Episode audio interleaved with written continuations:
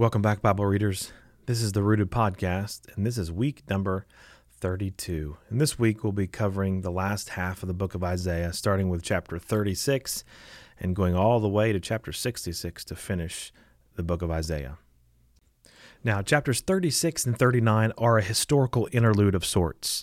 These three chapters together form a large narrative or story that we also read about in 2 Kings and 2 Chronicles. But this narrative has a purpose, and that purpose is tied to the word trust that keeps coming up. You see, in chapters 36 and 37, King Hezekiah is put to the test. The Assyrian king Sennacherib comes up against Israel, and he taunts Hezekiah with Assyria's strength and power, so much so that the Assyrian king sends a written letter to Hezekiah to taunt him even more. But in faith, Hezekiah responds by taking the letter and going into the temple and laying it before the Lord in an act of trust in him.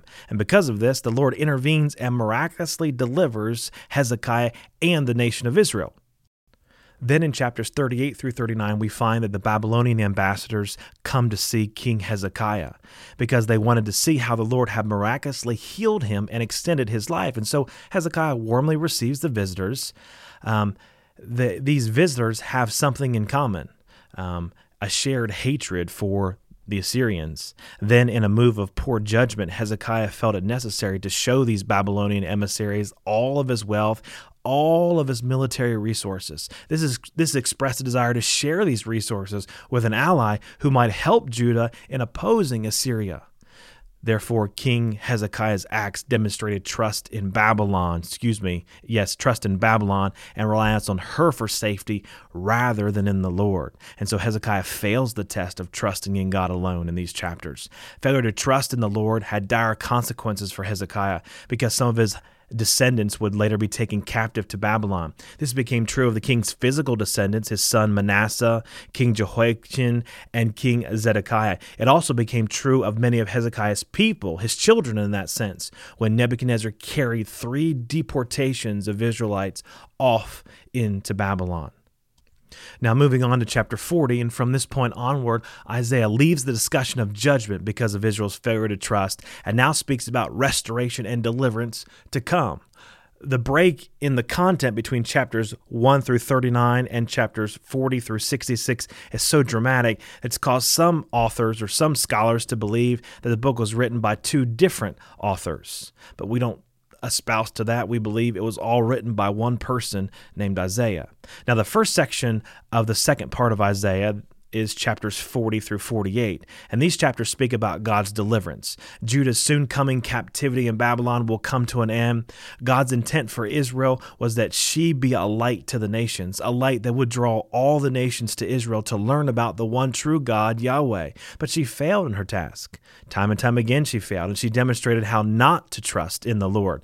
But God's purposes are not thwarted or changed. God is faithful to his promises, and after the discipline for her unfaithfulness has run its course, and that discipline would be 70 years of exile in Babylon, after it's run its course, she will be graciously restored. Israel would continue to have a glorious future, not because of, but in spite of herself. And so in chapter 40, we read that just because Israel would go into exile in Babylon doesn't mean that God could not deliver his people.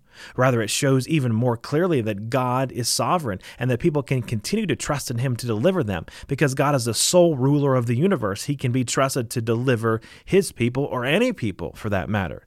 And so this chapter reads like a psalm that details why we should trust in God. Those who relied on their own physical strength would fail, but those who trusted in God would find their strength renewed by him so they could soar on wings like eagles. Famous verse there in the end of chapter 40.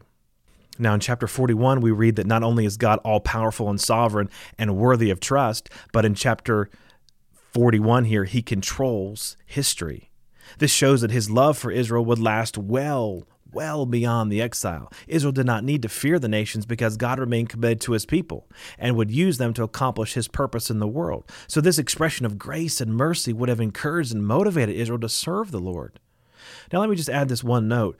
You'll see the word servant a lot through this second half of Isaiah. You need to understand this term servant in two different ways. First, Israel was to be God's servant, the nation in whom would bring salvation to the ends of the earth. They were chosen by God to be his servant and bring blessing to the world. We often use the phrase, Israel was to be a light to the Gentiles. This was their calling in the world, what God called them to do, way back with the calling of Abraham, the father of the Jewish people. So in one sense, Israel is a servant nation. Secondly, however, Israel would also produce the model servant, one who would come to perfectly fulfill what God desired for his people to accomplish, and this would be the Messiah, or this would be Jesus, or we oftentimes call him the suffering servant, as related to Isaiah 53. So even though Israel did not function as the most ideal servant, God still used the nation of Israel to produce the model servant, the one who would die for the sins of the world. He, Jesus, being from the nation of Israel, would bless all nations through Israel. So the term servant can be viewed collectively as speaking of Israel and of Jesus individually, whom Isaiah later calls the suffering servant. As you move into chapter 42, Isaiah begins to develop the theme of the servant of the Lord. While God originally intended Israel to be his servant, the nation never met those expectations. Isaiah developed a profile of the ideal servant that soon narrowed to a single individual who would die on behalf of all others. We find that in chapter 53 with Jesus. And so God identified this individual as my servant, my chosen one. God, empowered by God's Spirit, the servant's task is to bring justice to the nations and to be a light to the Gentiles. The servant will succeed where the nation of Israel had failed. And so a new song of praise will be sung to the Lord for the victory he will accomplish through his servant. And while God's servant, the Messiah, will open the eyes of the blind, God chastised his servant Israel for being spiritually blind and spiritually deaf. They had been called to be his messengers, but their spiritual insensitivity brought them to ruin. And so the servant Messiah obeys God and fulfills his task, but the servant Israel refuses to listen to God and draws God's judgment after him. And even though Israel had failed to learn from the Lord, he would still deliver them out of pure grace. And that's what chapter 43 is about. Becoming more specific, God declared that he would judge the Babylonians for their oppression of his people. God promised to provide Israel a guide or a way in the desert to sustain them as they travel back from captivity. Were they grateful? No, they weren't. Though the Lord was eager to forgive, the people were ironically unwilling to repent, even after being in captivity for so long. God had not imposed a heavy burden on his people, but ironically, his people have burdened him with their sins. God assured them that he would sustain them. Chapter 44 tells us that God would pour out his Spirit upon them, that his promises to them would be far superior than any idol of man, and that while other people made their gods, he promised to remember them because he made them. Do you see the grace of God all over these pages in Isaiah here? It's everywhere, it seems. It's all around the people, but their eyes are so blinded to seeing it. The Lord was going to bless Israel despite what she did. Now, in chapter 45, we find that God used a pagan ruler named Cyrus to restore his people back to their land. That's right. God uses whomever he wants to accomplish his purpose, even a pagan ruler. In their first Exodus, God used Moses, but now God will do a new thing. He will use Cyrus. In chapters 46 and 47, Isaiah speaks about the impotence of Babylon's gods. Bel and Nebo are two of the patron deities of Babylon. In contrast to Babylon's false gods, God reminded his people he had upheld them since conception and carried them along since birth. He had done so much for them. Because Babylon had oppressed Israel severely, judgment was sure to come against Babylon. No idol or sorcerer or astrologer could save Babylon from judgment. Now, chapter 48 continues to carry on the theme of the Lord's controversy with idols, and more specifically about Israel's stubbornness. And you find a lot of talk about idols in the book of Isaiah as well. While idols were very much physical images created to worship other gods with, the principle behind idolatry is the heart. And so when Israel was idolatrous, her heart was led away to follow other gods. And following those other gods only got her into more and more trouble. Now, this goes back to the journey into the promised land.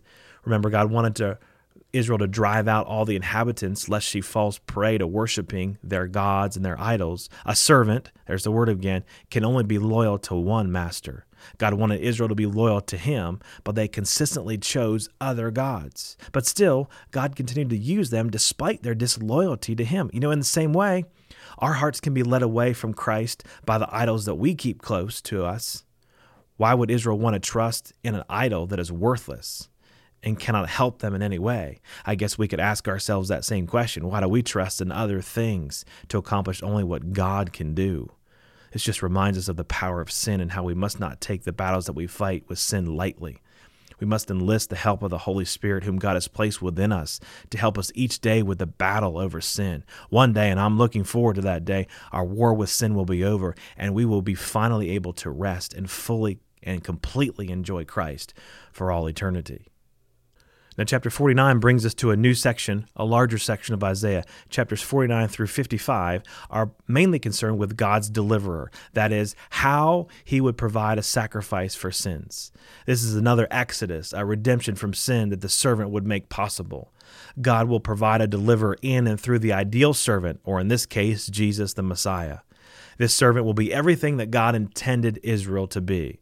In chapter 49, the servant of the Lord is commissioned with the task of gathering Israel to himself and to be a light to the Gentiles. You can see that reference also in Luke chapter 2, verse 32. In chapter 50, we find that Israel's disobedience brought judgment. And in contrast to Israel, the servant here, Jesus, was not rebellious. Even in time of persecution, he willingly turned his back to those who beat on him. Compare this with Matthew 27, verse 26 through 31. The servant called on Israel to continue to trust in God even in times of distress. That's what Jesus did. Those who refuse to do so and rely on their own abilities will ultimately face torment. Now in chapter 51, God tells Israel to listen. 3 times we find this idea of listen in this passage. Listen and remember what God has done. Listen and remember who God is. Listen and remember what God has promised. Then continuing in chapter 52, God calls on Israel to wake up 3 different times. Wake up to the power of God. His power is not changed. Wake up to the purpose of God. He has a plan for you. Wake up to the peace of God. He will not abandon you. Sounds like a good 3-point sermon right there. But Israel had to wake up. They had to listen. That brings us to the best and most favorite part of the entire book of Isaiah, Isaiah 53. Now, Isaiah 53 is divided into 4 parts: the servant's rejection, the suffering servant, the servant's death, and the servant's reward. Most of the approximately 80 references to Isaiah in the New Testament come from this chapter alone. Books have been written on this entire chapter. So instead of trying to reinvent the wheel, take the time to read this chapter slowly. And as you're reading it, think about the life of Christ, in particular the Passion Week leading up to the death of Christ. See how many similarities you can find in Isaiah 53 with the life and ministry of Christ. Now, because of what the servant has accomplished in chapter 53, Israel can now be redeemed. God promises with great compassion that he will take back his formerly abandoned wife. And just as he made a covenant with Noah not to destroy the world again with another universal flood, so he would also keep his promise to spare humankind the judgment of separation from him again. He would neither flood them with his anger nor rebuke his people. Wow, that's powerful. Now, in Isaiah 55, we find God's grace on its richest display. God offered to make an everlasting covenant with those whom would come to him. And you know what? It's free. The work of the servant, the work of Jesus, made relationship with a holy God possible. It does not cost us anything, but it cost God greatly. It cost him the sacrifice of his son. We might never fully understand or comprehend the why of salvation. All we can do is simply accept it. And this is why, as it says in this text, that God's ways are far above our ways and his thoughts are far above our thoughts. To us, to our human minds, it just doesn't make sense. Now, the last section of Isaiah is chapters 56 through 66, and these chapters speak to Israel's future transformation. Isaiah deals with the necessity of living out the righteousness of God. These chapters emphasize what the servant of the Lord should be. God had redeemed them so they could demonstrate his righteousness in their lives in the world. But how does a servant demonstrate righteousness, we might ask? How is it lived out in their lives? Well, according to chapters 56 through 59, living out righteousness comes when we recognize our own human inability.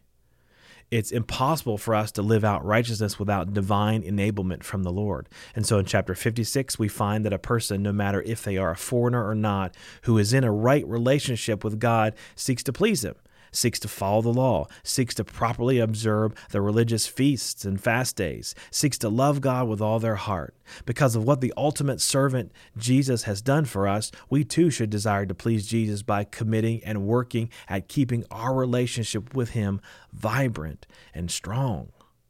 Now, chapter 57 tells us that Israel's leadership fell prey to thinking that their positions and ability kept them in relationship with God. And because of this, there was a widespread departure of the nation from God. She turned back to idols, and this description of what happens in this chapter might possibly be the atmosphere during the reign of King Manasseh, one of the horrible reigns. Nonetheless, the people were to practice humility and holiness, and they could not do this on their own, as it's clearly evidenced. Now, if Israel doesn't know what God wants or how he expects them to live out righteousness, chapters 58 and 59 clear it up for them. You see, God explained that they were hypocritical in their worship. The way they fasted, how they kept the Sabbath, the continued violence and injustice that pervaded the culture. Israel's problems were not caused by God's inability. His arm was not too short to reach out to them, or his heart too dull to hear their cries for help. God says, you, Israel, you are the problem. Verse 3 of chapter 59 is like God pointing his finger at the people and laying the blame directly on them. It was their sins that separated them from God and kept God from responding to their pleas for help. And so finally, the Lord himself decides to take action. Verse 15 of chapter 59 says it best, and I'm reading from NLT, when it says, "The Lord looks and was displeased to find that there was no justice." And because of this, the Lord steps onto the scene as a divine warrior who will fix all the injustice. These last few verses of this chapter kind of transport us to the imagery we find in Revelation 19, verses 11 through 21, at the second coming of Christ. After the second coming of Christ, Jesus will set up the millennial kingdom wherein he will be seated as king. And guess what? True justice will prevail. There will be no more injustice, but true justice will prevail. You know, even as much as Israel tried and failed, and as much as we today try and fail, injustice is something that we cannot completely destroy without the direct intervention of God. Today we have a helper called the Holy Spirit who helps us in the task of doing justly, but one day, and that will be a glorious day, Jesus himself will step onto the stage of the world at his second coming. Judgment will be rendered against the enemies of God, and justice will prevail as Jesus sits on the earthly throne. This is the hope that we look forward to in a world where injustice is seen everywhere. This is the hope that sustained the nation of Israel, and this is the hope that ought to sustain us as well. Now, moving on to chapters 60 through 62, these chapters present Israel as the restored people of God, displaying salvation to the earth, being the light that she was intended to be, and fulfilling all that God wanted her to be. This is descriptive of that millennial kingdom that will take place on earth after the second coming of Christ. There are several themes that run through these chapters. Let me list a few of them for you as you read through. God will save Israel. God will give Israel light. God will share his glory with Israel. Israel will draw the nations to God. The nations will bring back the Israelites to Jerusalem. The nations will bring their wealth to Jerusalem. God will exalt Israel over the nations. Israel will exemplify and experience God's righteousness. Jesus will set the Israelites free from their captivity to sin. All these things, all those themes will happen in that millennial kingdom. But before this can happen, Christ must come back first for his second coming. This leads us right into the first 6 verses of chapter 63, and we find a picture of the Messiah, the divine warrior, coming to earth at the second coming and defeating all of his enemies. And then at verse 7 of chapter 63, there is a break. Isaiah moves from the subject of God's deliverance to Israel's prayer. And I think the main question here is, if the Lord was capable of defeating Israel's enemies, then why had he not acted for Israel already? God's commitment to his people had led him to discipline them for their sins as well as to deliver them in their need. Consequently, a change in Israel's rebellious attitude toward God was the key to their experiencing his blessing again. He did not need to change. They did. Still, in chapter 64, Isaiah requests God to intervene on behalf of his people because of his covenant faithfulness. In spite of their sin, God was still their father. He was the master potter, and the people were the work of his hands. Would God show no compassion? Would God not do something of a situation that reflected so negatively on him and his promises? This is what Isaiah asks. Well, in chapters 65 and 66, explain God's response. Again, God's response and reasons are based upon what the people did. Here's the issue. The Israelites felt that their rituals of worship should have resulted in God's blessing, or at least his responding to them when they prayed. They failed to appreciate that God dictates how people should worship him because he is God. They felt that because they worshiped him, he should respond as they wanted, even though they worshiped him in unacceptable ways. We come to God on his terms and not our terms. That's the understanding.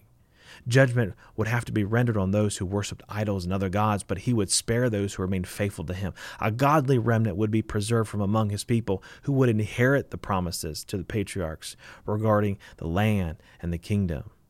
Now, in chapter 65, verse 17, to the end of the book, looks beyond the millennial kingdom to the Lord's new creation. And the last two verses of Isaiah end with a reference to two destinies. Those who put their trust in God will experience his redemption and glory and will endure, just as the new heavens and new earth that I make will endure. But those who reject the Lord and oppose his plans will experience enduring judgment. Their worm will not die, nor will their fire be quenched. It sounds like we're picturing what John says here of the two destinies we find in Revelation chapter 20. So we've come to the end of the book. What's the lesson? Even though Israel failed to trust God and his plan time and time again, God was still gracious to them. Even though we have put our trust in Christ as our Savior, we also have times of unfaithfulness. But God still remains faithful. His faithfulness to us is based on the promises we have in Christ. Really, the book of Isaiah is a deep dive, a rich exploration, an overturning of every rock of God's grace to us. May we not take it for granted, and may we trust him more each and every day. Well, that's all that we have for this week. Next week, we'll start a brand new book. We'll start the longest book in the Bible, Jeremiah. Now, email any questions you might have to BibleReading@lmbc.org, and I will talk with you all next week.